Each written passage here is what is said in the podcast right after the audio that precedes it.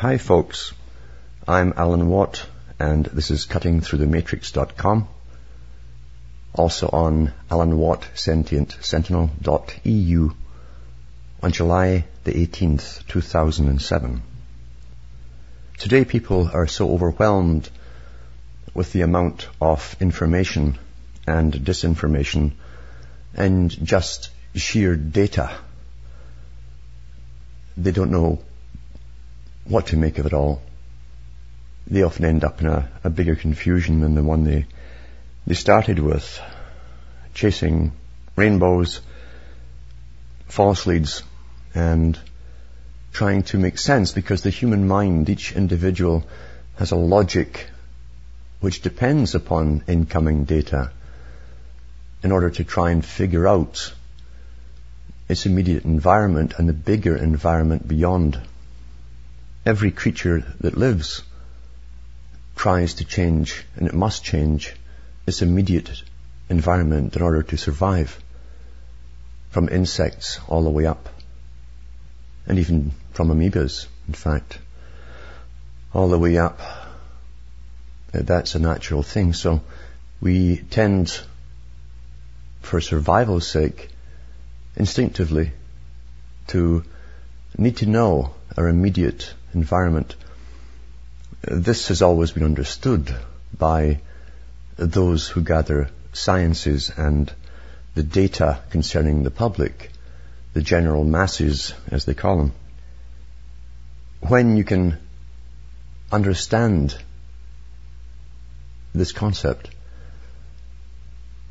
you can also interfere with it if you have power. You can encourage each individual at the bottom level to be completely concerned with their immediate environment, their little area, their home, their area, their people around them, their town, everything they need immediately for day-to-day survival. You encourage that and you can cut them off from bigger realities beyond by either giving them false data concerning the big picture of the world in general or even their country, you simply withhold data and you encourage the trivia. Uh, that's what most television stations, your local television stations, are all about. That's their job, is to make you think everything you need to know and worry about and care about is just around you.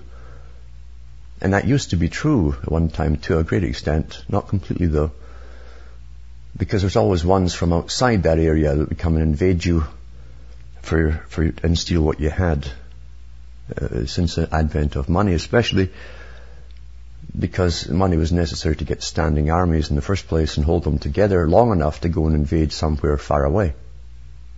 For over a hundred years, we've had, at least the public have been given forms of communication from telephone then radio and television followed up.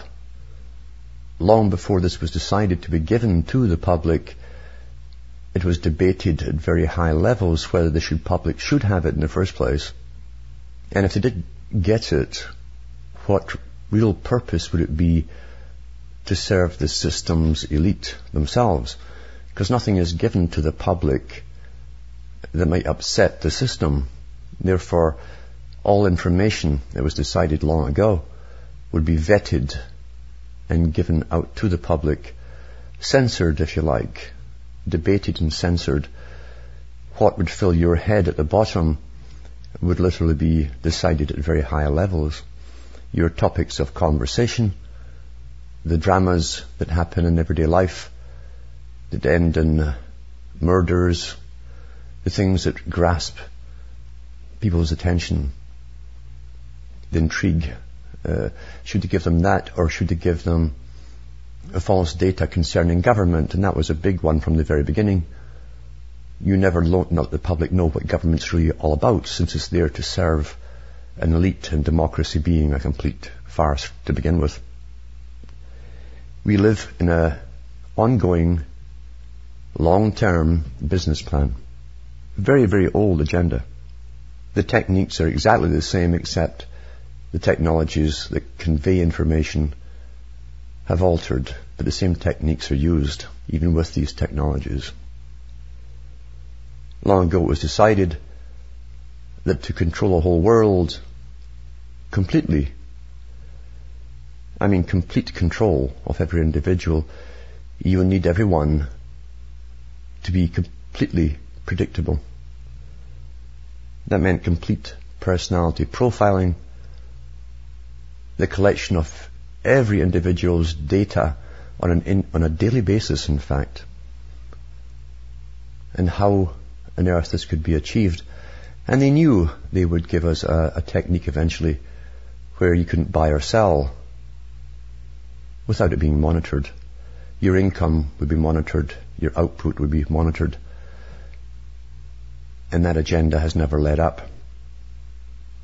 When you look at Francis Bacon's New Atlantis, a fictional story written in the 1500s, published in 1602, concerning a future society uh, which would have its headquarters in the West. They meant America, of course.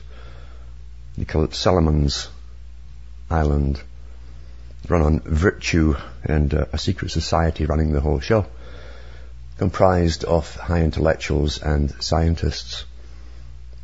There's no way that Bacon could have imagined a society which powered itself with a, an energy which could give off the light of the sun.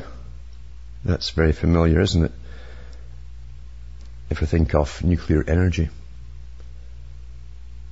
And people think, so that's impossible. He couldn't have imagined that. Well, he couldn't have imagined that. You're quite right.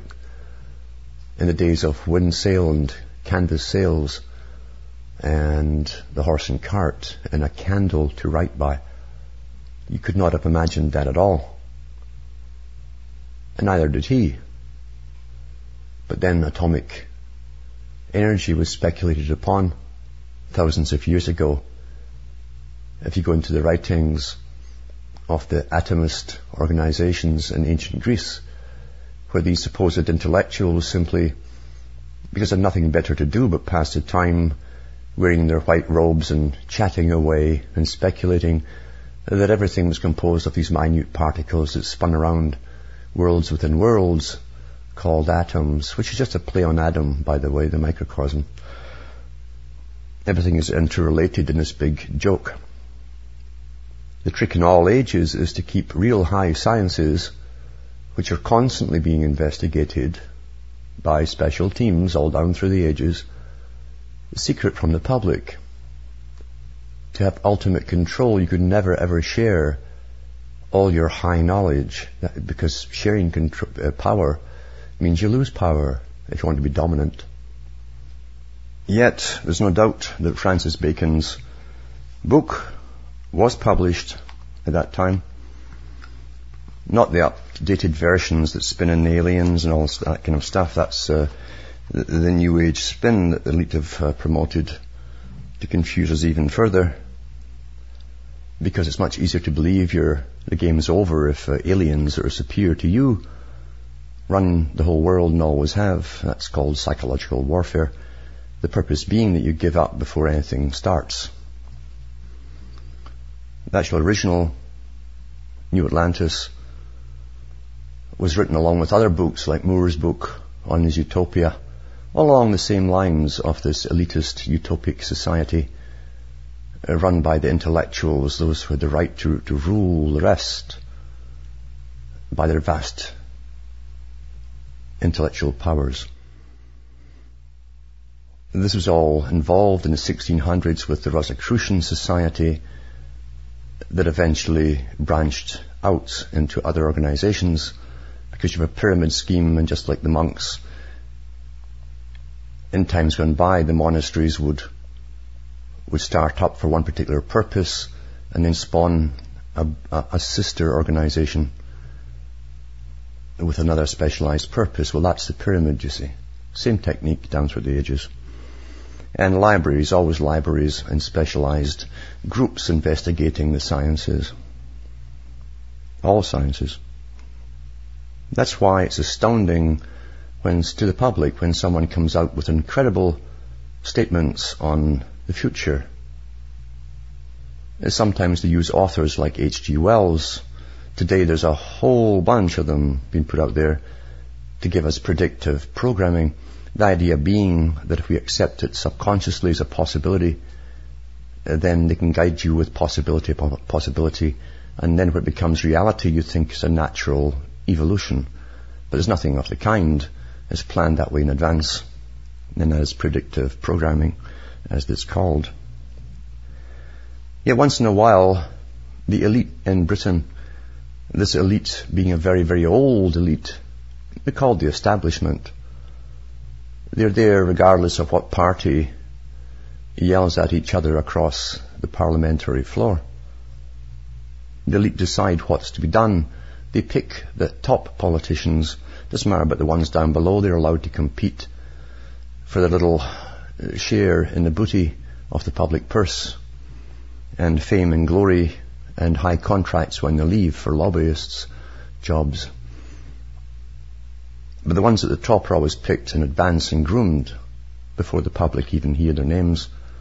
As long as the top cabinet belong to the Royal Institute, then everything's hunky-dory. I'm going to read a, an article written in a magazine. It was written in the 1920s.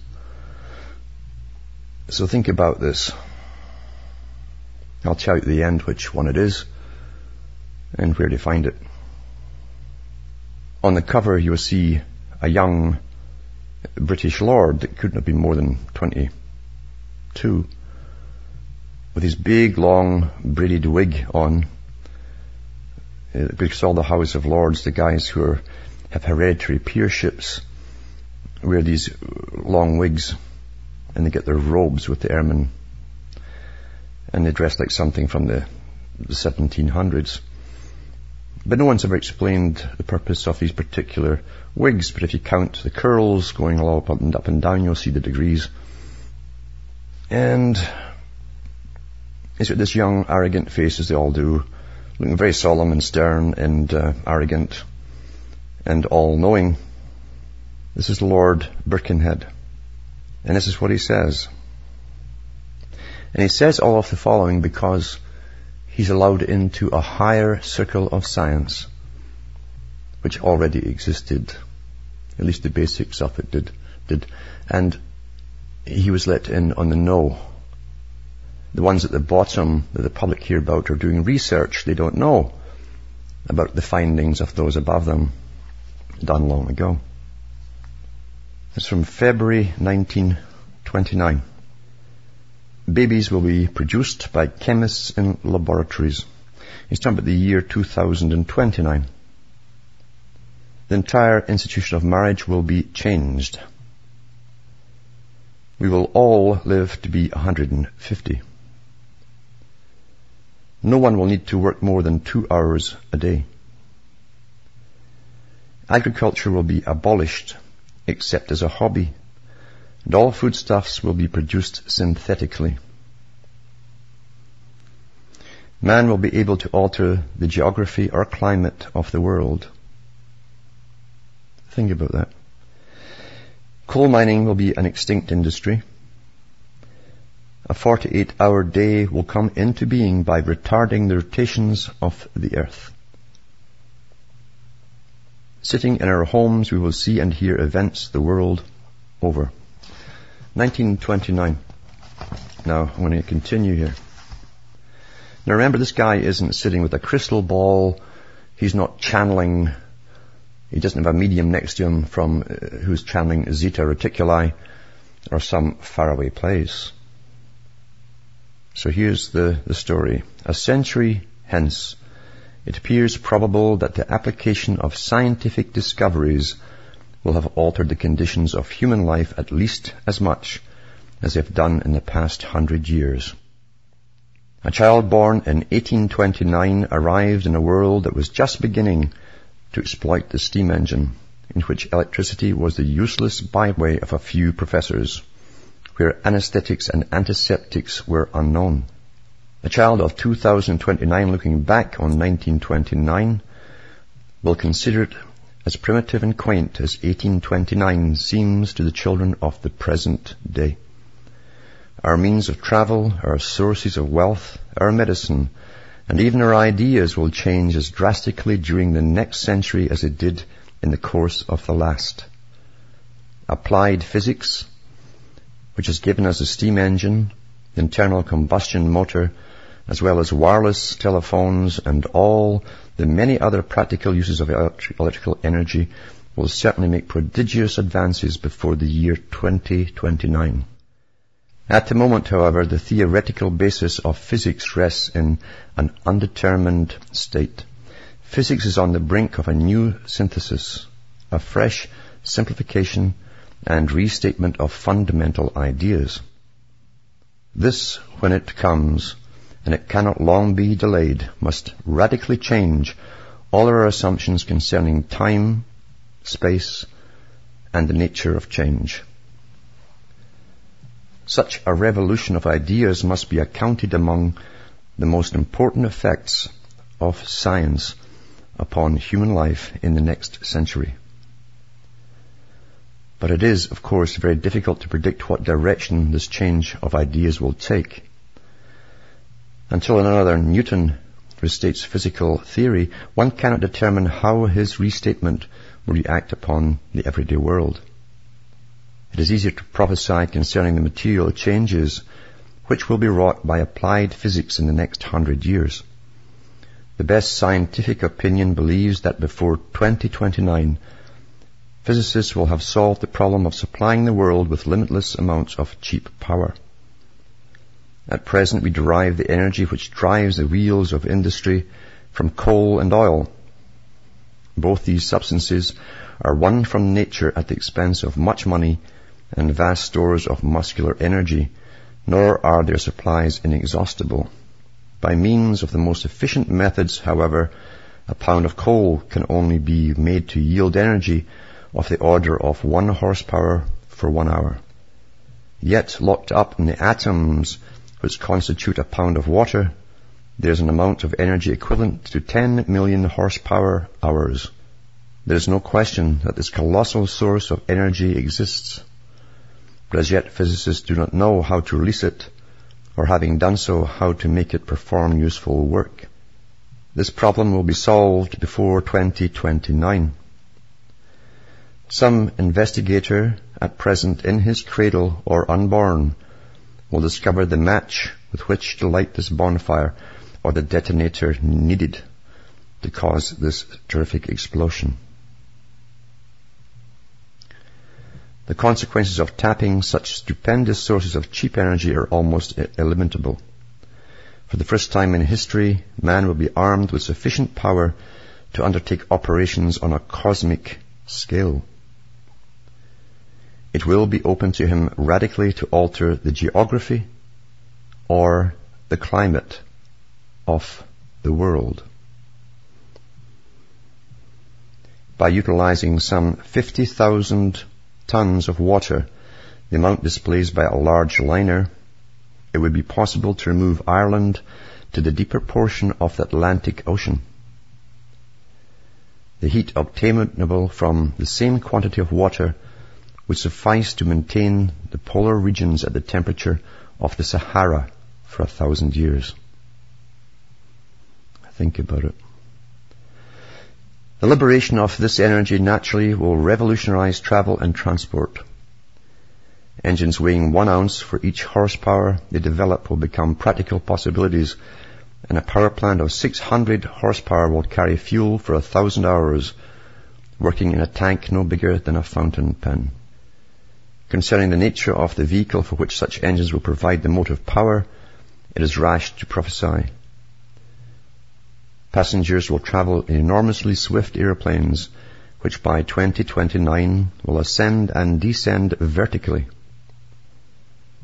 Goods will be carried cheaply and rapidly by land or sea, propelled by motors whose fuel bill will be almost nil. The coming of this new energy obviously will be accompanied by acute social problems.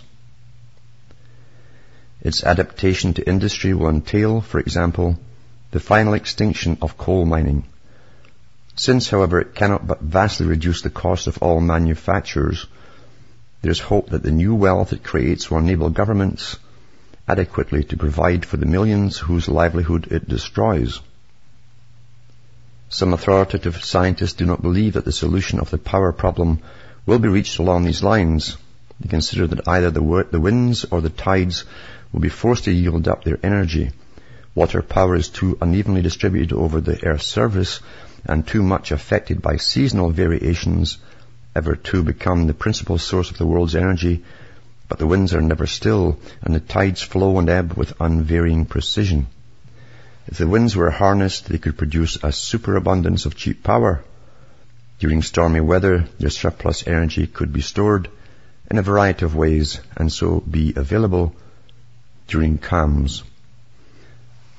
I'll break for a second here to tell you that this character, you see, this Lord, had been given access to a future already decided upon.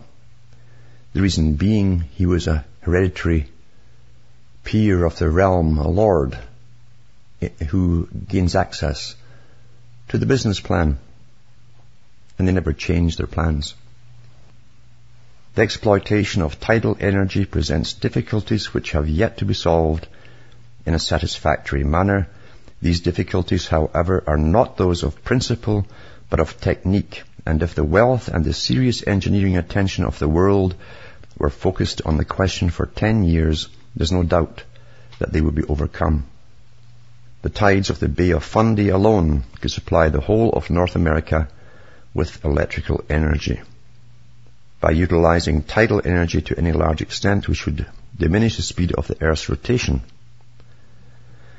As it is, the tides act as a brake upon the rotation of the Earth. That's true. It, um, as we spin, you see, it's almost like a drag as it catches up and tries to catch up. For every action, there's an equal and opposite reaction. That's the old theory. To continue, as it is, the tides act as a brake upon the rotation of the Earth Tidal friction occurs principally in the Bering Sea, which divides Alaska from Siberia. Its present effect is negligible, since it does but lengthen the day by a fraction less than a second in the course of each century. If sufficient energy were extracted from the tides to supply every imaginable future development of human enterprise with power, this braking effect would not be greatly increased, Many millions of years would elapse before the day grew as long as our present week. Five thousand years takes us back to the dawn of recorded human history, and that's his little lie, you see, because he's well aware it's much older. So that even a tenth part of one million years carries us forward beyond the reach of imagination. We need not, therefore, grow alarmed that by harnessing the tides we shall so retard the rotation of the earth as to embarrass our remotest descendants. But the 48 hour day is a possibility in the far future. During the next hundred years, applied physics will certainly develop wireless telephony and television beyond our present most imaginative expectations. By 2029, it should be possible for any person sitting at home to be present at no matter what distant event. Stereoscopic television. this is before the public got TV, remember, even mono. In full natural colors and perfected wireless telephony will enable him to see and hear any event which is broadcast as effectively as if he stood beside the transmitting apparatus. Such developments must influence the future of politics, for by their aid it will be feasible once more to revive that form of democracy which flourished in the city-states of ancient Greece. By 2029, the chosen spokesman of each political party will be able to address every voter as effectively as he now can address the House of Commons. And so the electorate itself, rather than its representatives, may decide each vital political issue. They got to get you a bit of a bit of icing on the cake to make you believe it and want to eat the cake. After the spokesman of each party has had his or her say, the votes of the entire country could be recorded and counted by mechanisms installed in the telephone exchanges. Within 20 minutes from the end of the last speech, the will of a national jury on any subject could be ascertained and announced. He's talking about computer voting. Applied chemistry has not affected human life in a manner comparable with the changes produced by physical research. So far, the ordinary man is concerned, chemistry is only useful to him when it discovers new, desirable substances, or discovers a means of synthesizing a material more cheaply than is produced in nature. In the past, chemists have enriched the resources of humanity with new metals and dyes, drugs, explosives, and other substances useful in industry or in private life. By 2029, thousands more such new substances will be available. Aluminium will be cheaper than pig iron is today. Malleable, unbreakable glass will be a commonplace of domestic life. It's also been suggested that chemical research will turn to the discovery of new physiologically pleasant substances at present, civilized mankind has discovered and adopted only three such substances such as tobacco, alcohol and caffeine. For tea and coffee, these certainly have added enormously to the amenities of existence. And Dr. J. B. S. Haldane has proposed that chemists should seriously consider a search for many more such additions to human enjoyment. Most chemical substances are either disagreeable or dangerous in their physiological effects, Though a small number, not more than a few thousand, are valuable to medicine, should chemistry in the next hundred years be able to discover a dozen substances as pleasant and harmless as tobacco, each producing a different effect on the consumer, it would have earned the thanks of every hard-worked man and woman in the world. They'd love to dope us all, you see. Any developments in physics and chemistry, which reasonably may be predicted to occur before 2029, do more do no more than alter the accidentals of human existence. In biology, however, developments may be predicted which will change the whole nature of life as we experience it today. Even those who know least about the confidently expect prodigious advances from medicine and surgery in the near future, and their faith will not be in vain. The abolition of epidemic disease by 2029 is fairly certain, as is the discovery of cures for such scourges as cancer and tuberculosis. Well, that's true. They do have all the cures. Just that the public will never see them. Complete and prolonged local anesthesia will become practicable so that not only will operations be painless, but the patient will feel no pain afterwards as a result of them. Such an advance also entails completely painless childbirth. Biologists by 2029 will have learned the secrets of the living chemistry of the human body, or at least enough of it to achieve startling results. Rejuvenation will be an ordinary and well recognized matter of a few injections at appropriate intervals. Now, when were they actually using these little injections? You know? Certainly not for you boys and girls. I can assure you that. The desire to keep old age at bay has never, has ever been one of the dreams of humanity. At last we can predict that it will be achieved. This mortal must put on immortality by extending the length of his days on earth. The attraction of such an idea, especially to women, who will no longer grow old quickly, is far too clear to require emphasis but the universal practice of rejuvenation will be accompanied by grave social problems, the least of which would be the immense increase in population. Suppose it possible to guarantee 150 years of life to every healthy child, how will youths of 20 be able to compete in the professions or in business or against vigorous men still in their prime at 120? with a century of experience on which to draw. The benefits to humanity which will accrue if the lives of men of genius are so prolonged is obvious. Before 2029, biologists will have solved some of the mysteries of human heredity. Heredity is determined by certain genes or units concerning which science already knows much. Their minute bodies so small that if a hen's egg were magnified to the size of the world, one of the genes in it would lie on a fair-sized dining table. When biologists can control these, they will be able to control heredity. Now this is remembered 1929. You know, before they discovered a lot of stuff and all that. Most probably, by 2029, a clever young man will consider his fiancee's hereditary complexion before proposing marriage. He's talking about eugenics here. And the young woman of that day will refuse him because he has inherited a gene from his father which will predispose their children to quarrelsomeness. Quarrelsomeness, he's talking about behavior, you see, personal behavior. It's interesting he doesn't touch on the physical disability part of it. But these guys are eugenicists, you see. This is the elite talking here. By intelligent combinations of suitable genes, it will be possible to predict with a reasonable certainty that truly brilliant children shall be born of a marriage. That's called in genetic enhancement today. They had that term back then, but we didn't know about that. You see, we were kept in the dark. Uh, he's talking in the days of the, you know, the dirigible balloon and the biplane. He's talking about taking out the, you know, the bad genes, the inferior types that make me, make you quarrelsome or disobedient to your superiors.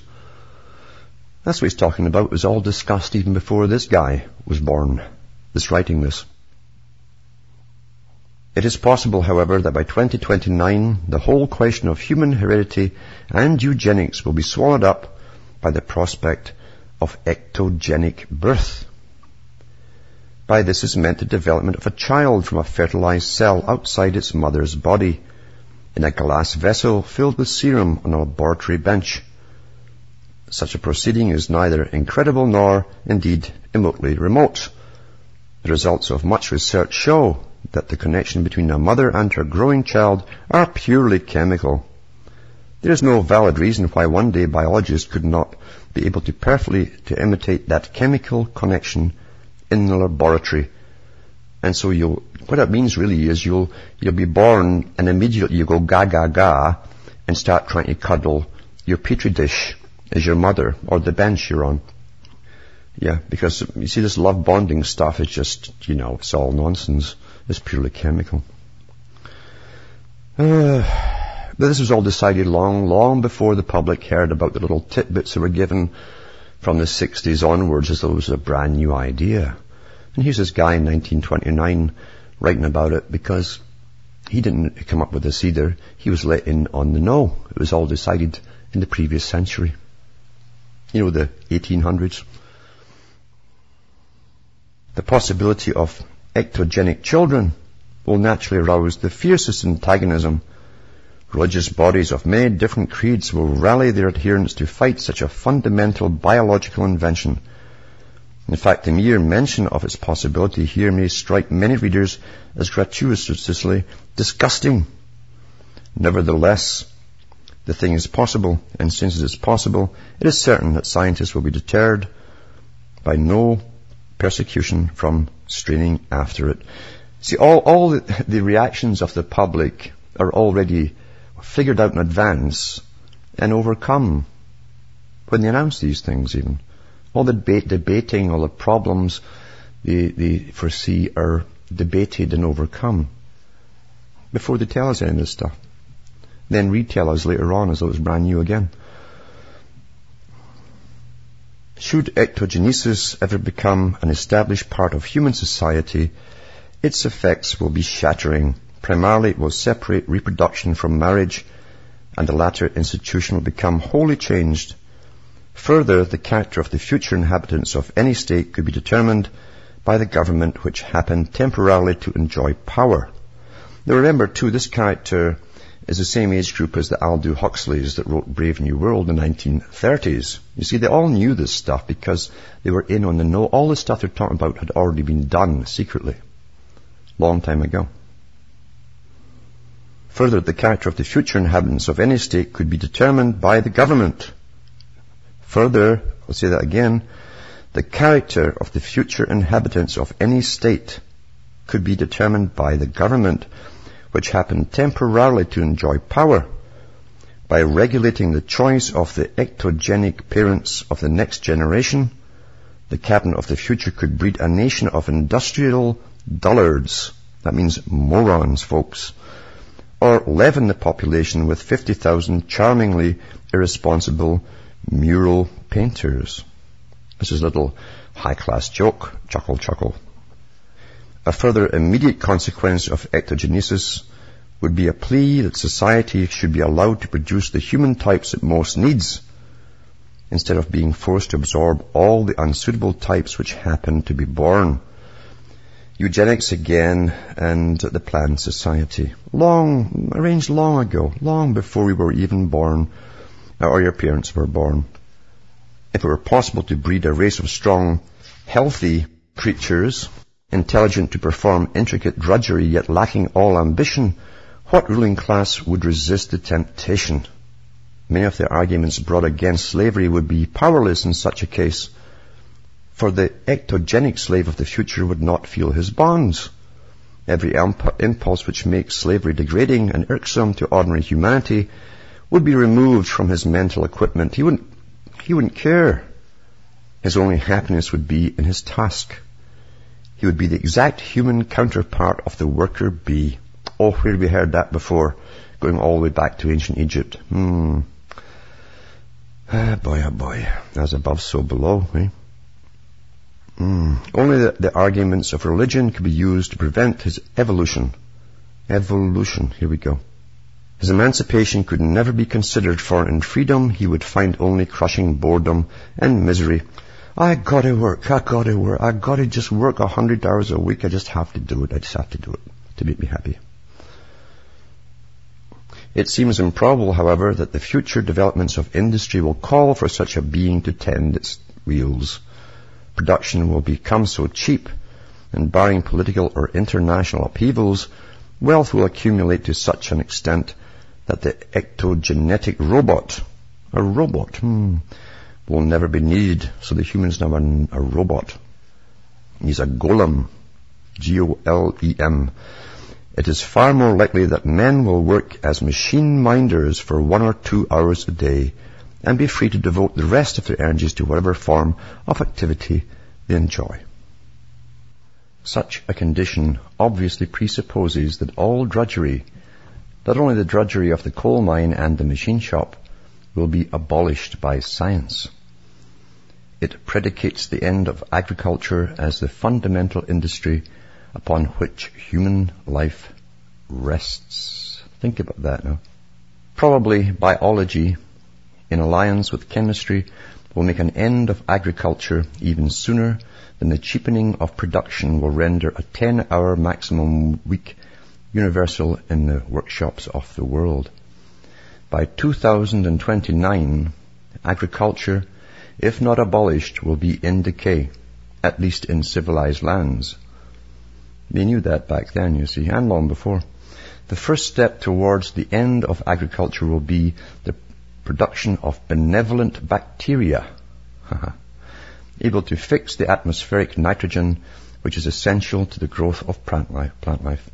Such bacilli never could develop naturally, since many of their ancestors will be unable to live except under entirely artificial conditions in a laboratory. But when the active nitrogen fixing bacteria are at last hardened off and allowed to multiply in agricultural land, their immediate effect will be to act as a super efficient manure. By their aid, five or even ten ears of wheat will grow where one grows now, while the pasture which now feeds ten beasts will feed fifty. Such a development will, of course, be watched with anxious eyes by all governments, food prices will slump. Millions of laborers all over the world will find their livelihood vanished. Hard on the heels of this development will come the perfection of synthetic foodstuffs.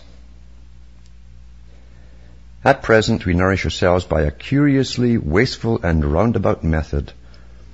Solar energy is absorbed by plants and stored by them in their structures, mainly in the form of cellulose. The human body is unable to digest cellulose and so to extract nourishment from it.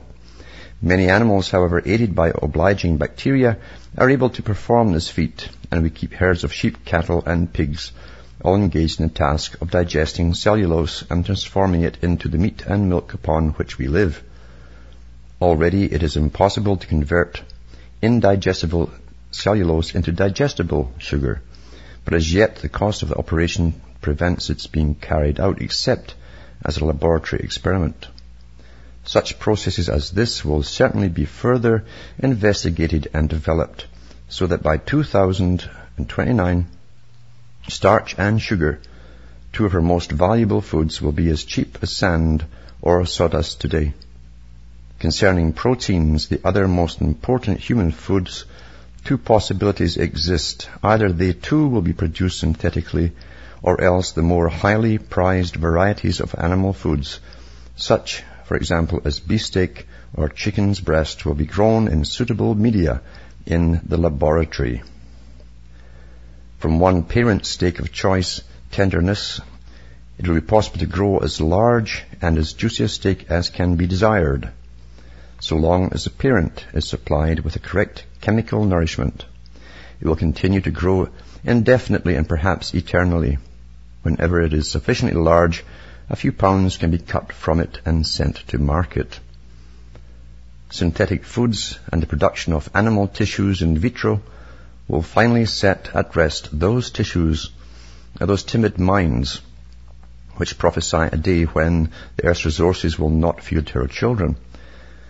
Though all the inhabitable surface of the globe were inconveniently crowded, the millions of mankind could still be fed to repletion by such means. This second revolution in food production will consummate the decay of agriculture, which can only survive as a rich man's hobby. Probably, however, the synthetic foods of the next century will be so much more easily digested and appetizing that their present equivalents that agriculture will survive only in historical romances. Since the beginnings of history, the city has been the parasite of the countryside. Boy, he's right there. In 2029, science will make the city a self-supporting unit. And Britain a land of laboratories capable of feeding no matter how many millions of mouths without importing a ton of foodstuffs. Many will bewail such a prospect for they insist that a flourishing agricultural peasantry is the only sound basis of any political life. It will be necessary when agriculture goes into irrevocable decay to plan the evolution of a stable industrial society. Such an undertaking should not lie beyond human wit. The agricultural basis of society which has existed for so many centuries was itself evolved from nomads and savages to reconcile such folk with the peaceful static life of the husbandman needed for a far more violent adjustment than will be necessary to urbanize the descendants of the world's present agriculturists. It is conceivable that not all these changes will have occurred by 2029. The progress of scientific discovery is checkered and subject to no ascertainable regularity or period.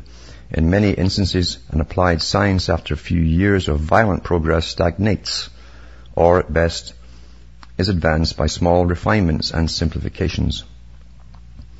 The history of the locomotive steam engine provides an illustration. During the last century, railway trains have grown steadily longer and heavier. In consequence, larger and more powerful engines have been evolved to draw them to their destinations, but the huge locomotive of today differs only in size and power from its parent of the 1860s and 1870s. No new principle of any importance has been introduced into its design or construction. A similar stagnation may overtake the development of airplanes or of wireless telephony. Such halts in the progress of any applied science, however, are comparative and not final. A fresh mind produces a new idea or a simplification which inaugurates another period of rapid and sweeping activity. I have assumed, therefore, that the rate of progress in applied physics, chemistry, and biology during the next hundred years will be maintained approximately at its present level. It may even be greatly accelerated by the ever increasing interest in scientific research on the part of industrialists and governments. Nevertheless, unless science is able to change our ideas no less rapidly than our environment, some of the developments at which I have hinted may not come to pass. Unless, for example, the ideas of Asiatic peoples are drastically changed, it will be impossible to stamp out epidemic disease from the world. But it is not self-evident that all applications of scientific discovery deserve the support of intelligent men and women. Because science has benefited humanity in the past, there is no reason why it always should do so in the future. A biological discovery may well plunge the world into such a catastrophe as would destroy civilization for a thousand years. As you are reading these words, some disinterested researcher may detonate an atomic explosion which will involve the world and reduce it to a flaring vortex of incandescent gas. So there you have that one. And that is from the Cosmopolitan magazine, February 1929, when it was owned by Randolph Hearst. And this little talk on a future with much of what we're seeing happen today, and much of this information uh, re-released in 1960s and onwards as though it was brand new. It was written in 1929 by Lord Birkenhead of England. One of those in the know. And you'll see his photograph on the page, the first page of his talk in the magazine with his big wig on and all his curls of his artificial rug that he wears and the arrogant upper class facial appearance that he puts on there. I think they must practice that from birth. And a little emblem of Saturn in the left. Old Kronos that eats his children. And then you have two lightning bolts behind him which turned out eventually to be the sign, one of the symbols of the Nazis. Ooh, what does it all have in common? I do wonder. Yep, science is not new. All the things we're told about are obsolete. All the stuff that we use is obsolete. And in fact, before you get any of it, there are massive debates at very high levels as to whether they should give it to the public, and there's always an ulterior purpose in doing so. Was we snap up all the goodies and say, my goodness, isn't this fun, fun, fun? I can play longer and more. And yet we're all being brought into a catch-22 where we can't think for ourselves anymore because it's all done for us. And many people in today's world are quite happy with that arrangement. They haven't consciously thought it through. In fact, most people, and it's, it's true, don't really consciously think much through at all. Their ideas are marketed to them and downloaded into them as efficiently as a program is downloaded into the computer. Because essentially we are just walking computers in a sense. You can also detect the double speak of Lord Birkenhead as he talks about methods of controlling the population growth. On the other hand, he talks about millions of people being able to eat because he could easily synthesize foods.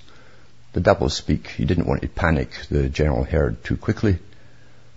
He left that to his later offspring and relatives who've been drumming the drums since about the 60s onwards about crisis, crisis, too many people, my goodness, what shall we do?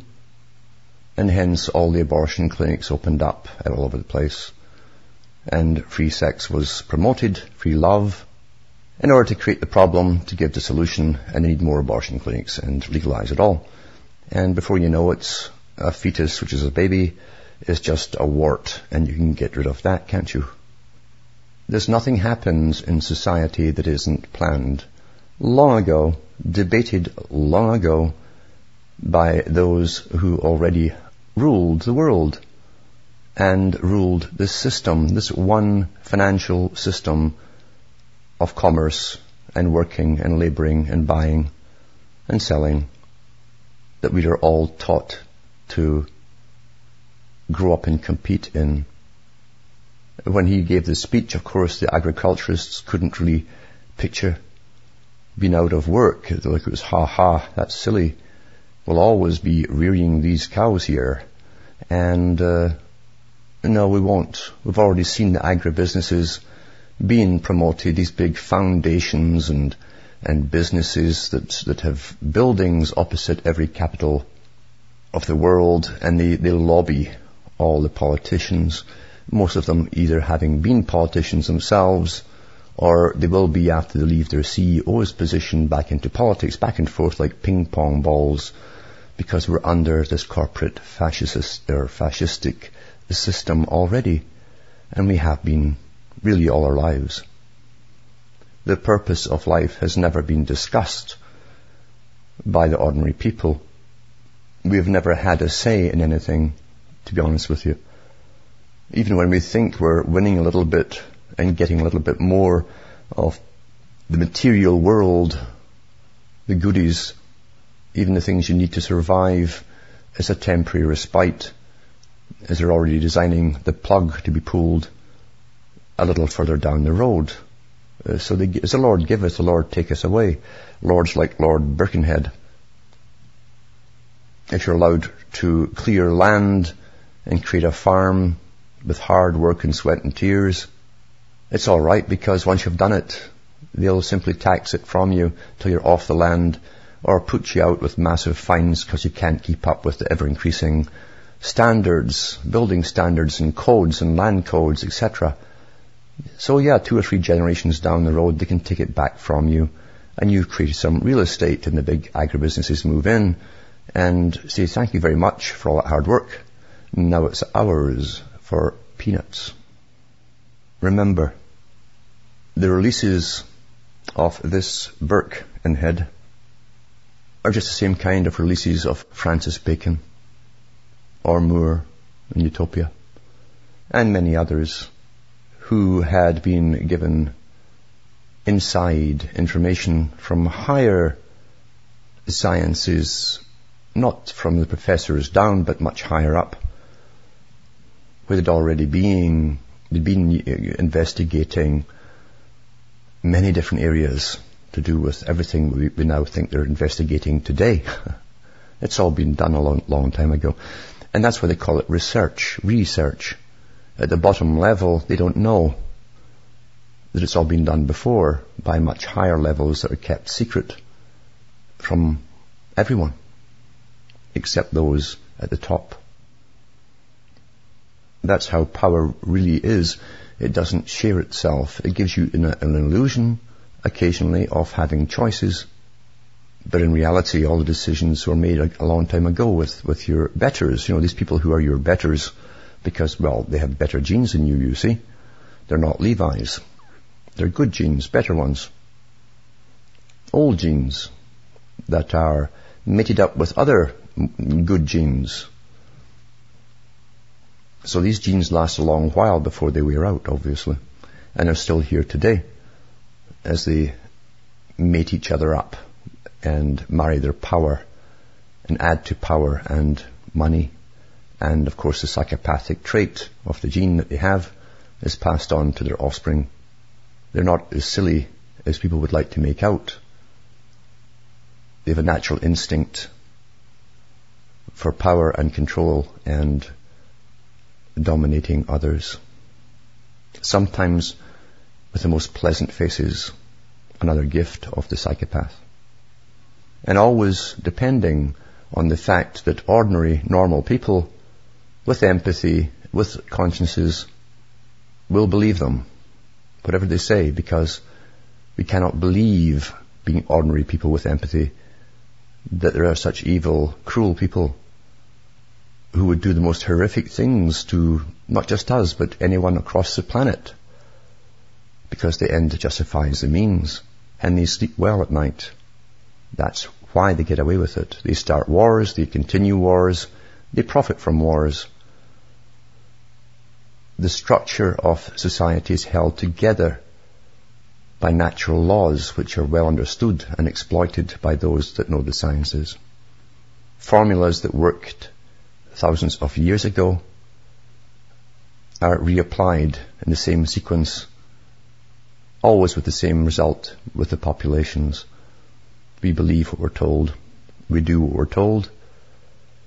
And then we look towards these benefactors at the top, these superior people, to take care of us. And many people like it that way when they're reared in this socialistic system of expert rule, scientific rule. We have more time to go and play. Well, these weighty decisions are all made for us by the superior ones above us. We're well managed and dictated to from cradle to grave. And it's getting worse all the time as each department above us of bureaucracy shows their teeth and shows their power with more and more powers being demanded over the public. And we know the deafening silence of the public, the majority of them, each time the laws are passed.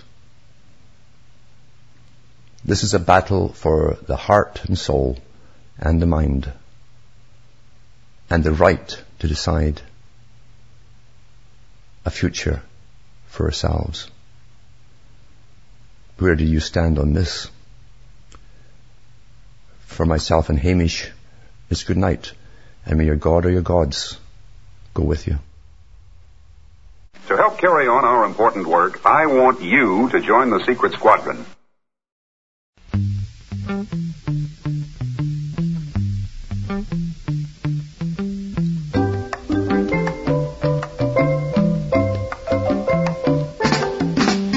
The word is revolution, but no one's fired the shot. Has its battle plans with detailed counter plot. And the world is closely watching as we near the battle line. But if you're truly wise, you keep your eyes on Palestine.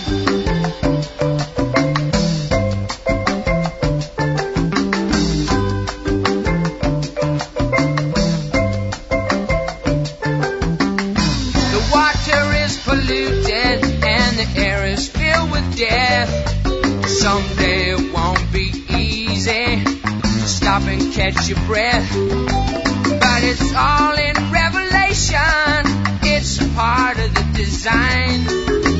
If you're truly wise, you keep your eyes on Palestine.